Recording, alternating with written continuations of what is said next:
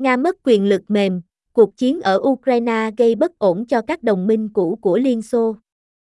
Các cuộc biểu tình ở Georgia tuần trước chỉ là dấu hiệu mới nhất cho thấy cuộc xâm lược thảm khốc của Putin đã làm tổn hại mối quan hệ với các quốc gia thuộc khối Đông Âu cũ như thế nào. Andrew Roth, thứ Bảy 11 Ma 2023 Những người biểu tình Georgia đã tuần hành trước quốc hội nước này chống lại luật đặc vụ nước ngoài mới trong tuần này. Họ mang những biểu ngữ nói, nói không với luật pháp Nga, và những người khác lên án tinh thần chuyên chế và chủ nghĩa đế quốc hiện gắn liền với ảnh hưởng của Moscow trong khu vực. Nhìn bề ngoài, đạo luật mà họ phản đối là một sáng kiến địa phương cho phép đảng giấc mơ Georgia cầm quyền đàn áp xã hội dân sự và giành chiến thắng trong cuộc bầu cử sắp tới. Nhưng sự gần gũi của đảng đó với Moscow và những điểm tương đồng với luật khét tiếng của Nga chống lại các điệp viên nước ngoài là một tiếng kêu tập hợp phổ biến cho những người Georgia tham gia các cuộc biểu tình. Mọi người đều biết rằng Nga không được ưa chuộng ở đây, Konili Kakatia, giáo sư tại Đại học bang Tbilisi và giám đốc viện chính trị Georgia có trụ sở tại Tbilisi, nói. Những người biểu tình cũng muốn cho người Georgia thấy kết quả của luật này sẽ là gì. Chỉ cần nhìn vào những gì đã xảy ra với Nga. Từ Yerevan đến Chiinu và Tbilisi đến Astana, cuộc xâm lược Ukraine đã làm gia tăng lo ngại về sự xâm lược của Nga ở một số quốc gia và buộc những quốc gia khác, được coi là đồng minh, ít nhất phải đánh giá lại vai trò của Moscow như một đối tác ổn định. Nó đã thúc đẩy một xu hướng trong số những người trẻ tuổi sinh ra sau thời kỳ Liên Xô có lập trường mạnh mẽ hơn chống lại ảnh hưởng của Nga trong khu vực.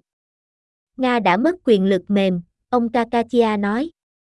Họ không biết làm thế nào để sử dụng nó với hàng xóm họ chỉ sử dụng vũ lực tàn bạo này. Hành động của Nga đã phản tác dụng theo nhiều cách. Nó đã chứng kiến Ukraine nhận được viện trợ quân sự chưa từng có từ liên minh do Mỹ dẫn đầu, Phần Lan và Thụy Điển nộp đơn xin gia nhập NATO, và phương Tây đã thể hiện sự dũng cảm bất ngờ trong việc áp đặt các biện pháp trừng phạt đối với Moscow và chống lại việc sử dụng năng lượng của Nga.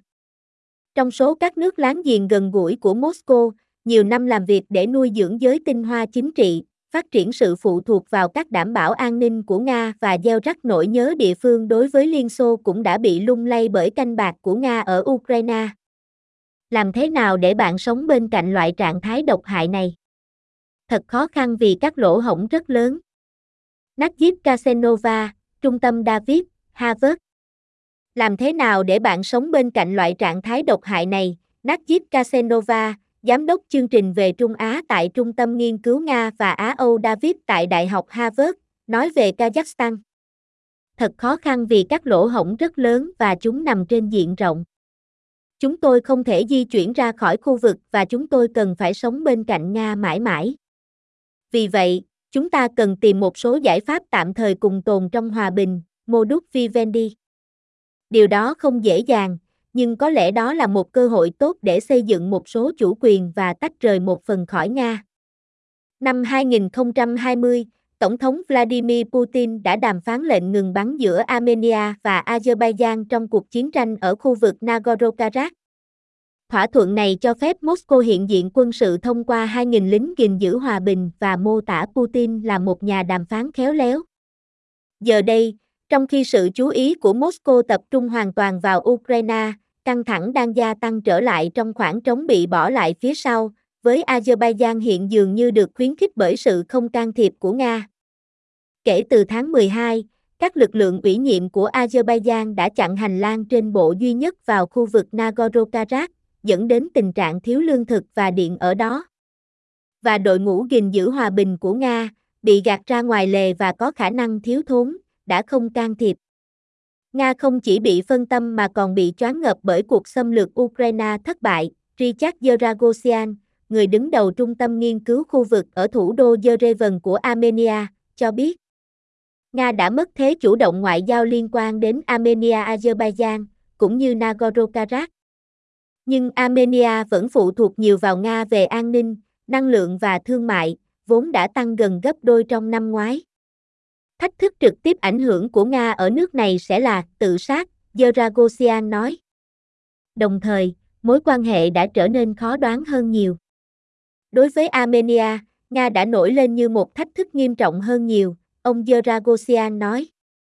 Thách thức là Nga đã trở thành một đối tác không đáng tin cậy và tổ chức hiệp ước an ninh tập thể do Nga dẫn đầu đã trở nên vô nghĩa. Trong khi Nga dường như bị phân tâm khỏi một số lợi ích nước ngoài của mình, họ đã gia tăng áp lực ở các nước khác trong nỗ lực tống tiền các nhà lãnh đạo của mình để trung thành hoặc thậm chí kích động một kịch bản Ukraine mới. Tại Moldova, Tổng thống Maya Sandu đã cảnh báo rằng Nga đang lên kế hoạch cho một cuộc đảo chính. Kế hoạch bao gồm phá hoại và những người được huấn luyện quân sự cải trang thành thường dân thực hiện các hành động bạo lực, tấn công vào các tòa nhà chính phủ và bắt giữ con tin, Sandu nói vào tháng trước, trong một cuộc họp báo nơi cô kêu gọi tăng cường các biện pháp an ninh. Các phương tiện truyền thông ở khu vực ly khai Transnistria do Nga hậu thuẫn đã tuyên bố đã có một nỗ lực bị cản trở nhằm ám sát nhà lãnh đạo của họ, và Mỹ cũng cảnh báo rằng các tác nhân Nga, một số hiện có quan hệ với tình báo Nga, đang tìm cách dàn dựng và sử dụng các cuộc biểu tình ở Moldova làm cơ sở để kích động một cuộc nổi dậy chống lại chính phủ Moldova. Nga đã và đang phụ thuộc vào năng lượng, phụ thuộc vào giáo hội, truyền thông, sử dụng sự gây hấn lai. Ilian Roja thuộc Viện Chính sách và Cải cách châu Âu ở Chiinu cho biết. Kể từ khi cuộc chiến bắt đầu vào năm ngoái, tất cả các rủi ro an ninh đến từ Nga ngày càng tăng. Tham vọng đế quốc của Nga, rõ ràng, không chỉ là về Ukraine mà còn về việc tăng cường kiểm soát và mở rộng ảnh hưởng, bao gồm cả ở Moldova. Trong khi đó là trường hợp trước chiến tranh, ông nói, các mối đe dọa về kịch bản Ukraine hiện đang đến trực tiếp từ các quan chức cấp cao của Nga, thay vì chỉ các nhà tuyên truyền truyền thông. Như ông và những người khác lưu ý, việc sử dụng tài nguyên của Nga đã đi kèm với chi phí cho Moscow, xa lánh một số người ở nước này có thiện cảm với Nga, thuyết phục Moldova giảm sự phụ thuộc vào khí đốt của Nga bất chấp chi phí cao liên quan và tăng cường giám sát thực thi pháp luật đối với các lực lượng chính trị trong nước, chẳng hạn như nhà tài phiệt Ilan So, có mục tiêu chính trị dường như phù hợp với Moscow. Nhìn rộng hơn, chiến lược của Nga đã chuyển sang chiến thuật mạnh tay hơn là những cách tinh vi hơn để mở rộng ảnh hưởng. Nga đã phải chuyển đổi ngày càng nhiều từ chiến lược sử dụng quyền lực mềm và đòn bẩy. Nó không bao giờ mềm mại như vậy, nhưng họ không cần phải dựa vào sự ép buộc mọi lúc. Bob Dean, một chuyên gia về khu vực và là nhà nghiên cứu cấp cao tại Viện Klingen cho biết. Ở Moldova, họ đã xây dựng mối quan hệ với nhiều chính trị gia, họ có sự hiện diện lớn trên các phương tiện truyền thông, rất nhiều nội dung của Nga được phát lại và có một mối quan hệ thực sự giữa một bộ phận đáng kể dân chúng. Tất cả những điều đó đang giảm đi rất nhanh vì cuộc xâm lược chống lại Ukraine, ông nói, khi Nga tận dụng quyền kiểm soát dòng chảy khí đốt và thay vào đó đe dọa bất ổn chính trị.